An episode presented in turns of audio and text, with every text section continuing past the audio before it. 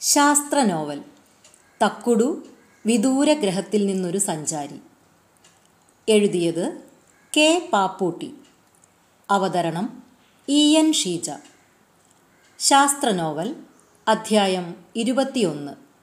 മഹർഷിയുടെ പർണശാല. പായസം കഴിച്ച് എല്ലാവരും തിരിച്ചെത്തിയപ്പം സമയം എട്ട് മണി. കബൂത്തർ ദിൽഷയുടെ മടിയിൽ സ്ഥാനം പിടിച്ചുകൊണ്ട് പറഞ്ഞു എന്നാ ഇനി ഞാൻ പറയാം പറയാമല്ലേ എനിക്ക് പറയാൻ കുറച്ചേ ഉള്ളൂ. എല്ലാം ഞാൻ വീഡിയോയിലാക്കിയിട്ടുണ്ട്. വർത്താനം വേഗം തീർത്തിട്ട് അത് കാണാം. സ്റ്റേഷൻ വിട്ട് സന്യാസിയുടെ കാർ പറപ്പിച്ചു പോയി. ഒപ്പം എത്താൻ ഞാൻ കഷ്ടപ്പെട്ടു. നാൽപ്പത് മിനിറ്റ് കഴിഞ്ഞപ്പം കാറ് മെയിൻ റോഡിൽ നിന്ന് ഇടത്തോട്ട് തിരിഞ്ഞ് ഒരു പുഴയുടെ കരയിലൂടെയുള്ള റോഡിലേക്ക് കയറി.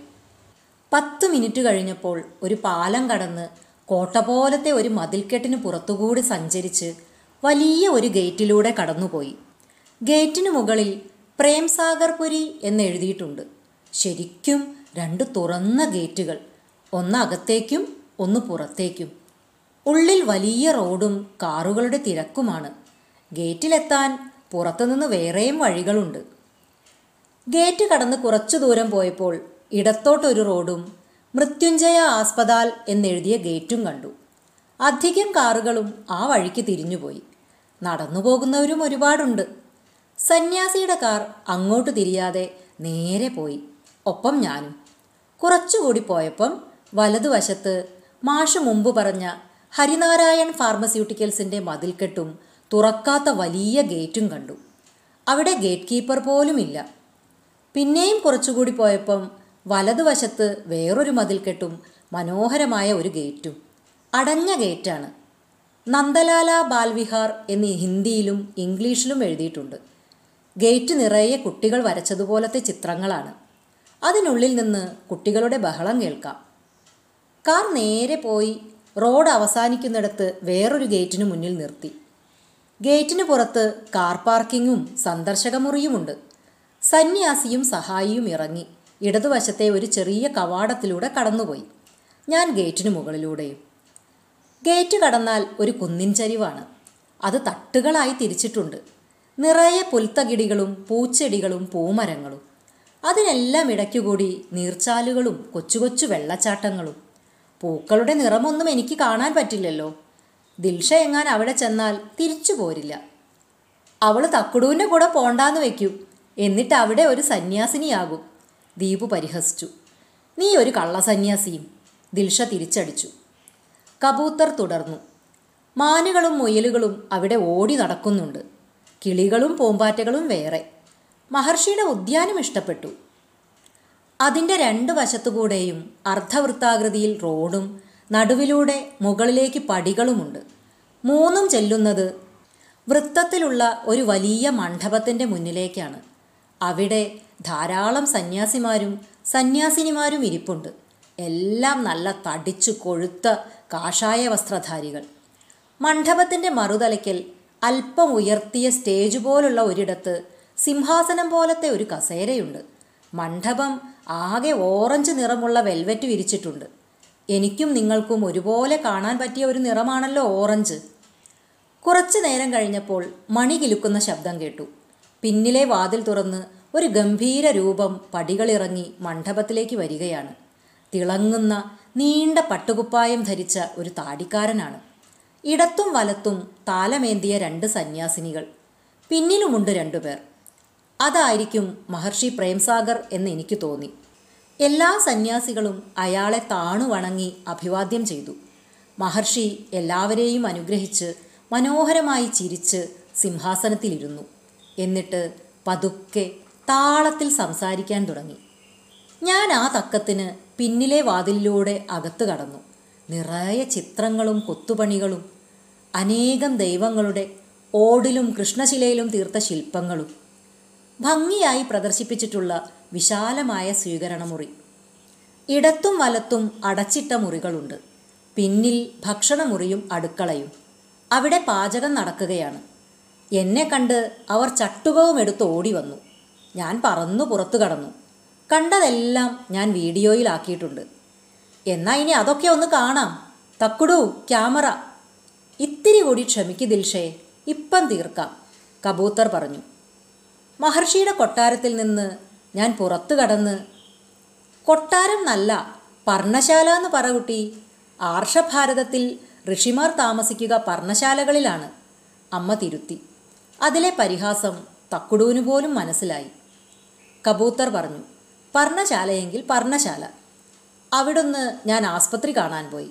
പക്ഷേ അകത്ത് കടക്കാൻ ഒരു മാർഗവും കണ്ടില്ല. തുറന്ന ഒരു ജനൽ പോലുമില്ല. ഒറ്റ ഗേറ്റേ തുറന്നിട്ടുള്ളൂ. അവിടെ ഭയങ്കര ക്യൂവും പരിശോധനയും. അഞ്ചു മണിക്കേ ബാക്കി ഗേറ്റുകൾ തുറക്കൂ. പുറത്തുനിന്ന് ഫോട്ടോ എടുത്ത് ഞാൻ നന്ദലാലായിലേക്ക് പറന്നു. അകത്ത് നിറയെ കുട്ടികളാണ്. നാല് മുതൽ ഏകദേശം ദിൽഷയുടെ അത്ര പ്രായമുള്ളവർ വരെ കാണും. മുന്നൂറ് മുന്നൂറ്റമ്പത് പേരുണ്ടാവും. പെൺകുട്ടികളാണ് കൂടുതൽ. കണ്ണു കാണാത്തവരും അംഗവൈകല്യമുള്ളവരും കുറച്ചുണ്ട്. എന്നാലും എല്ലാവരും നല്ല സന്തോഷമുള്ളവരാണ്. കളിക്കളങ്ങളും നീന്തൽക്കുളങ്ങളും ഉദ്യാനങ്ങളും പഠനമുറികളും വായനശാലകളും ഒക്കെ അതിനുള്ളിലുണ്ട്. കുട്ടികളുടെ കൂടെ കളിക്കുന്ന ടീച്ചർമാരെയും കണ്ടു. യൂണിഫോം ഒന്നുമില്ല. അച്ചടക്കത്തെക്കുറിച്ച് ആർക്കും വേവലാതിയില്ല. എനിക്കവിടം വളരെ ഇഷ്ടപ്പെട്ടു. ഞാൻ അവരുടെ ഇടയ്ക്ക് കുറേ പറന്ന് കളിച്ചു. അവരെന്നെ പിടിക്കാൻ പിറകെ ഓടി. ഞാൻ ചെടികൾക്കുള്ളിലും മറ്റും ഒളിച്ചു കളിച്ചു. അൻവർ മാഷ് റെയിൽവേ സ്റ്റേഷനിൽ ഇരുന്നു മടുത്തു കാണുമെന്നറിയാം. എന്നാലും കുറച്ചു നേരം ഞാൻ കളിച്ചുപോയി. പാവം മാഷ് ദീപു പറഞ്ഞു. എന്നെയും കൂടി കൊണ്ടുപോയിരുന്നെങ്കിൽ വർത്താനം പറയാനെങ്കിലും ഒരാളായേനെ. എല്ലാം കഴിഞ്ഞില്ലേ? എന്നാ ഇനി വീഡിയോ കാണിക്ക്. ദിൽഷ വീണ്ടും തിടുക്കത്തിലാണ്.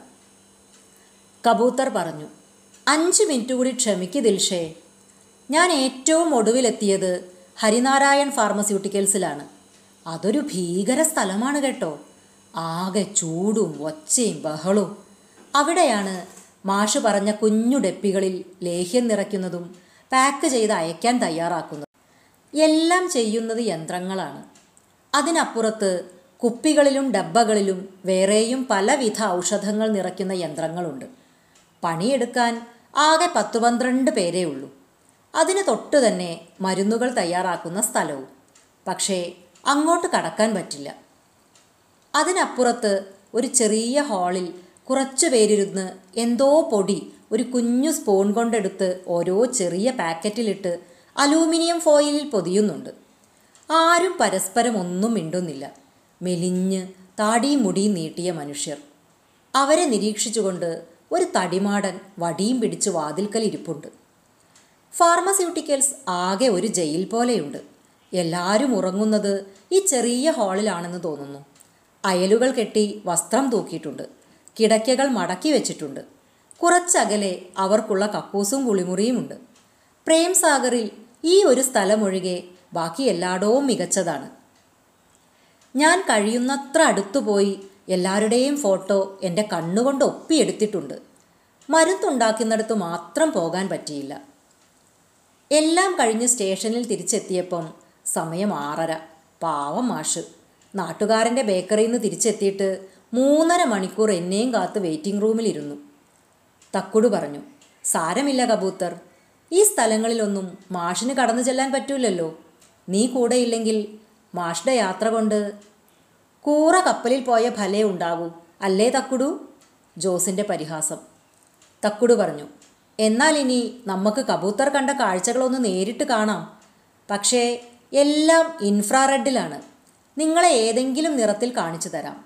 പച്ച നീല ചുവപ്പ്. ഏതാ വേണ്ടത്? മാഷു പറഞ്ഞു നീലയാവട്ടെ. ഏതെങ്കിലും ഭാഗം വ്യക്തമായില്ലെങ്കിൽ പച്ചയിലും കാണാം. ചുവപ്പ് കണ്ണിന് അസ്വാസ്ഥ്യമുണ്ടാക്കും. തക്കുടു പ്രൊജക്ടർ ഓണാക്കി. കബൂത്തർ കണ്ട കാഴ്ചകൾ ഓരോന്നായി ചുറ്റും കാണാനായി. മഹർഷിയുടെ പൂന്തോട്ടത്തിന് നടുവിലൂടെ സ്റ്റെപ്പുകൾ കയറി പോവുകയാണ് ഞങ്ങൾ.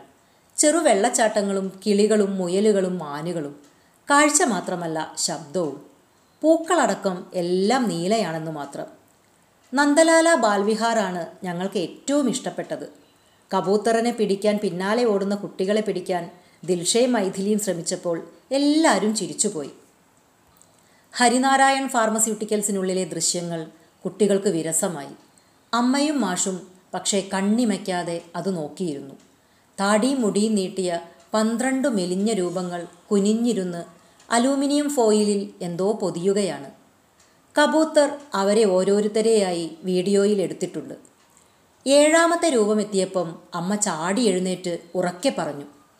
അതാ ഉണ്ണിയേട്ടൻ. അത് ഉണ്ണിയേട്ടൻ തന്നെയാ. ശരിക്കും അതൊരു കരച്ചിലായിരുന്നു. ഞാനും പറഞ്ഞു അച്ഛൻ തന്നെയാ കൊമ്പൻമീശ ഇപ്പോഴുമുണ്ട്. നരച്ചുപോയി എന്ന് മാത്രം. നരച്ച താടിയും മുടിയുമുണ്ട് അമ്മ കരച്ചിലിന്റെ വക്കിലെത്തി. ദിൽഷയും മൈഥിലിയും അമ്മയെ കെട്ടിപ്പിടിച്ചിട്ടുണ്ട്. തക്കുടു ആ രംഗം ചുവപ്പിലും പച്ചയിലും കൂടി കാണിച്ചപ്പോൾ അച്ഛന്റെ രൂപം തെളിഞ്ഞു വന്നു. ഞാൻ കബൂത്തറിനെ എടുത്ത് നെഞ്ചോട് ചേർത്ത് വെച്ചു. മാഷു പറഞ്ഞു മാലിനി കരയേണ്ട സമയമല്ലിത്. സന്തോഷിക്കേണ്ട സമയമാണ്. ഉണ്ണിയേട്ടൻ ജീവിച്ചിരിപ്പുണ്ടെങ്കിൽ രക്ഷിക്കും എന്ന് തക്കുട് പറഞ്ഞത് ഓർമ്മയില്ലേ? മാലിനി പോയി മുഖം കഴുകി വാ. ഞാൻ ചെയ്ത കാര്യങ്ങളും കൂടി കേൾക്കണ്ടേ? ദിൽഷയും മൈഥിലിയും അമ്മയെ വാഷ് ബേസിനടുത്തേക്ക് കൂട്ടിക്കൊണ്ടുപോയി.